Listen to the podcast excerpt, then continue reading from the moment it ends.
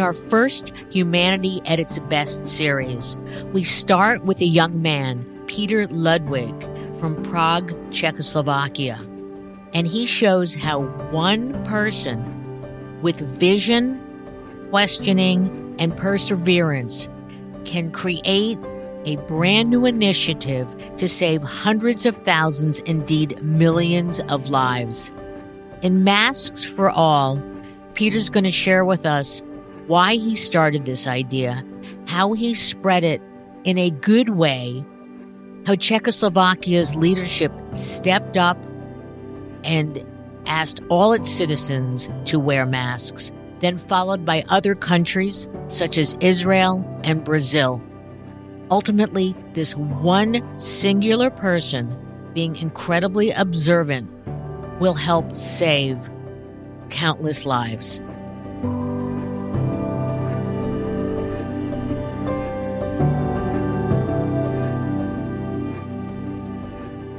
Hi, my name is Peter, and I live uh, like 50% in New York and 50% in Prague. And uh, I had a flight from New York to Prague to Europe, and I was the only one uh, on board that had a face mask. And it was just the day after Donald Trump uh, said that they are going to cancel all flights uh, from Europe uh, to the US. So basically, that was the one of the last flights. And when I arrived to Prague, I realized that almost no one uh, outside on streets uh, wear face masks. So uh, I started to read uh, research on that. I started to uh, make a, a, summary about what uh, science knows about face masks and how they are effective. And I realized that there is a lot of more than 30 scientific studies that masks actually can really help to suppress uh, the spread of the virus. So I made a first video. It was in Czech language and it went viral here in this country. And I asked uh, some influencers to share their picture with a face mask. And after three days, after just three days, from almost no one wearing a mask, uh, it's, it's, uh, we hit a tipping point. And after three days, more than 95% of people wear face masks outside.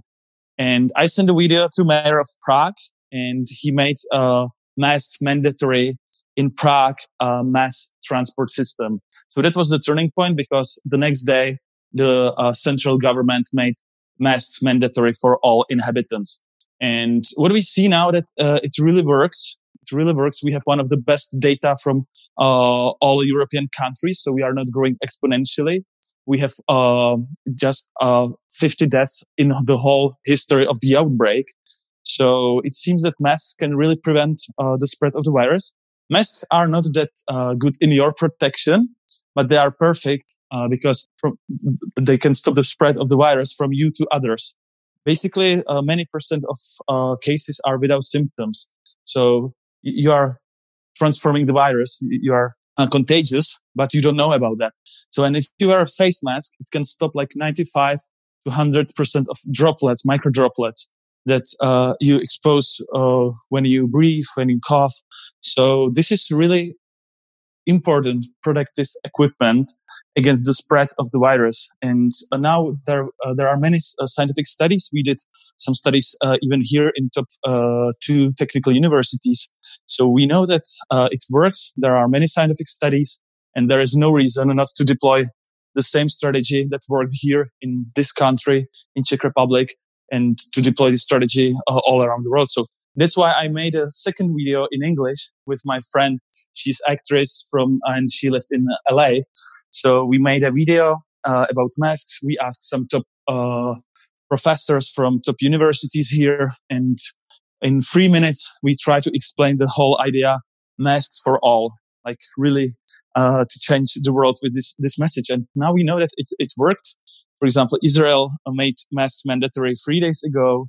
Uh, there are many other countries uh, from Africa and uh, in, in, Brazil they made a mask mandatory. So it seems that uh, there's some logic behind it, and uh, even WHO changed its, its, opinion, and CDC changed its opinion three days ago. So uh, what we see is that what worked here now it's, it's, a global movement. So for me, it's amazing. It's it's the most important thing that I was uh, ever working on.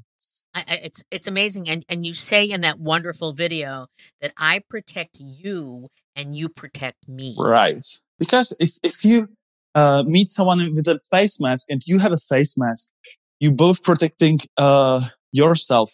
So it's a selfless reason to wear mask, not just a selfish, but there is a selfless reason. So, and if you both wear a mask, you are both protected. So uh, that's why it's so important to uh, deploy the movement and to uh, like ask people to wear face masks because uh, we should have more than 80% of people wearing face masks. If, if it's only few of them, it doesn't work because then it's not protective at all. But if most people wear face masks, then uh, you can stop the virus in, in just a few few weeks because uh, there is no way how to transfer the virus to others. So, uh, and if you see the data, and many countries are still growing exponentially, uh, we have to act really quickly in that. Uh, we don't have a time for that. So every, every hour counts. Every hour count. Every minute counts. Right. So I, I guess in this country, what we would wish is that President Trump would do his next press conference wearing a mask and that he would be a great leader in doing that. That was a turning point here because our president and our prime minister, they both started to wear a face mask in TV, in television, in all uh, conferences. Actually, uh, our prime minister, he tweeted uh, directly to Donald Trump uh, and he sent him the video. We know that. So and uh, I think that uh, we, we have evidence that mayor of LA, he mentioned the video in a daily briefing. So uh, we know that the video is already in the US, but uh, what we need now, I think that uh, if some influencers are listening to our interview, I ask them to be a good example for their followers. So please take your picture with a face mask and inspire others. Share, share the picture with the hashtag masks for all and this was the turning point here. You, uh, our government was also very slow in that. Yeah. Uh, and there were no masks outside, uh, in stores. So what we, uh, made was a movement, uh, based on, uh, like normal people and based on influencers. And basically, the government was the last part that, did a, a, a rule. So it, it, was in the moment when everyone was wearing face mask, then the government made them ma- mandatory. But the first part of the movement were influencers because uh, in the beginning people were laughing to those uh, with face masks. But if, if you see your favorite actress or favorite singer wearing a face mask, then you realize that it's normal. So uh, I ask if some influencers are listening to us, please do that. Share your picture and uh, with the face mask.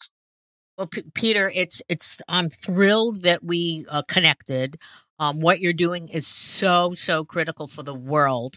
What do you do when you're not creating brilliant ideas like uh, masks for all? I'm actually a keynote speaker and writer. I wrote a uh, best-selling book, The End of Procrastination.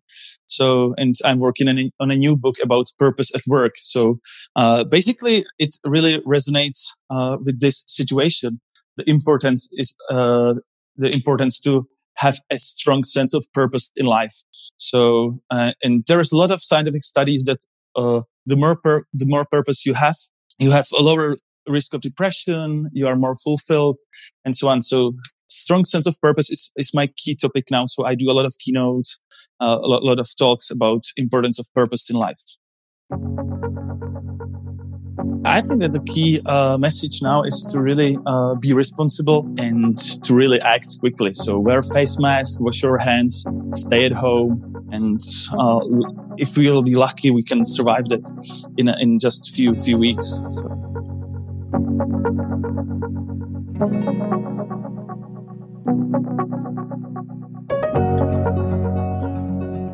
my name is Tom Kwiatek. I work for the city of Delray Beach in their Parks and Recreation Department last Wednesday, um, April 1st, and then we're doing it for three other consecutive Wednesdays. We're handing out food to the community in Delray through an organization called Feeding South Florida. People can get in line um, in their vehicles, and they can let us know how many families they you know need to be fed, and then um, they they you know they get in line, and we give out food to the, to the families, help support everyone during this time. How are you protecting yourselves um, from the virus? Because I know that you're. I heard that there were hundreds and hundreds of people that responded. Yeah, we we did about uh, 590 cars that first Wednesday, um, and some of them had mul- some of them had multiple. You know, we put in food for multiple families, in one in each vehicle. Um, so the vehicles pull up.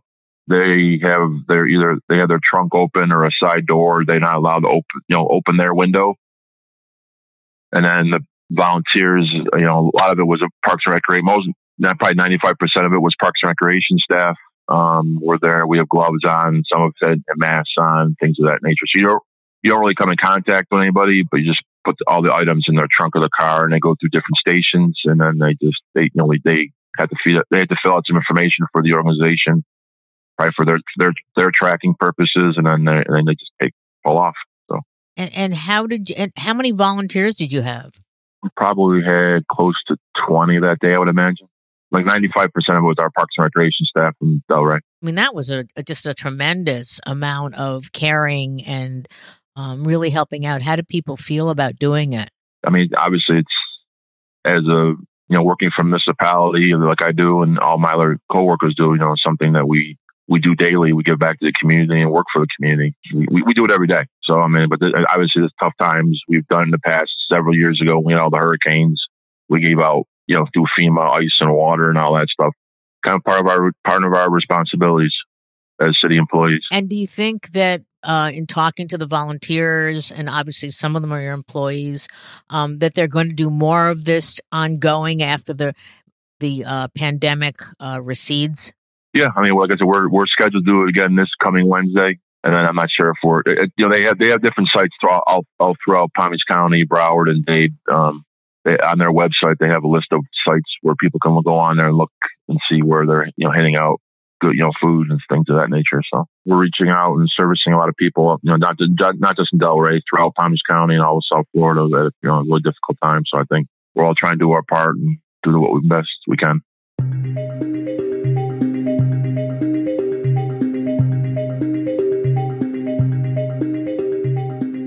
Humanity at its best will also cover stories of great outcomes during the pandemic.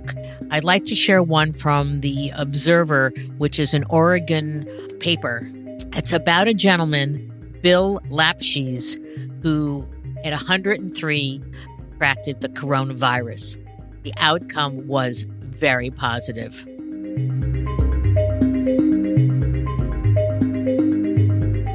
Bill Lapschies' granddaughter, Julia Yutzie, said he has a contagious smile tucked behind his pale blue surgical mask.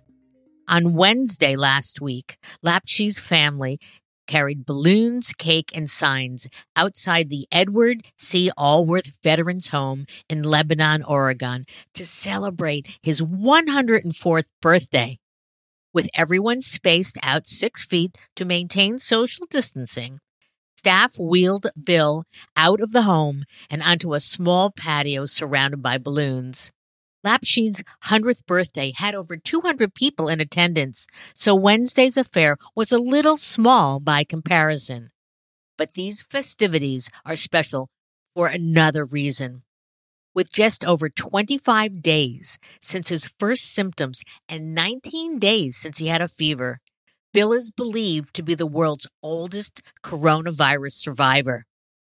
Sitting in a wheelchair under an awning as rain came down upon him, his legs wrapped in a blanket adorned in American flags, and wearing a World War II veteran hat. His granddaughter said how Bill managed to survive his bout of coronavirus.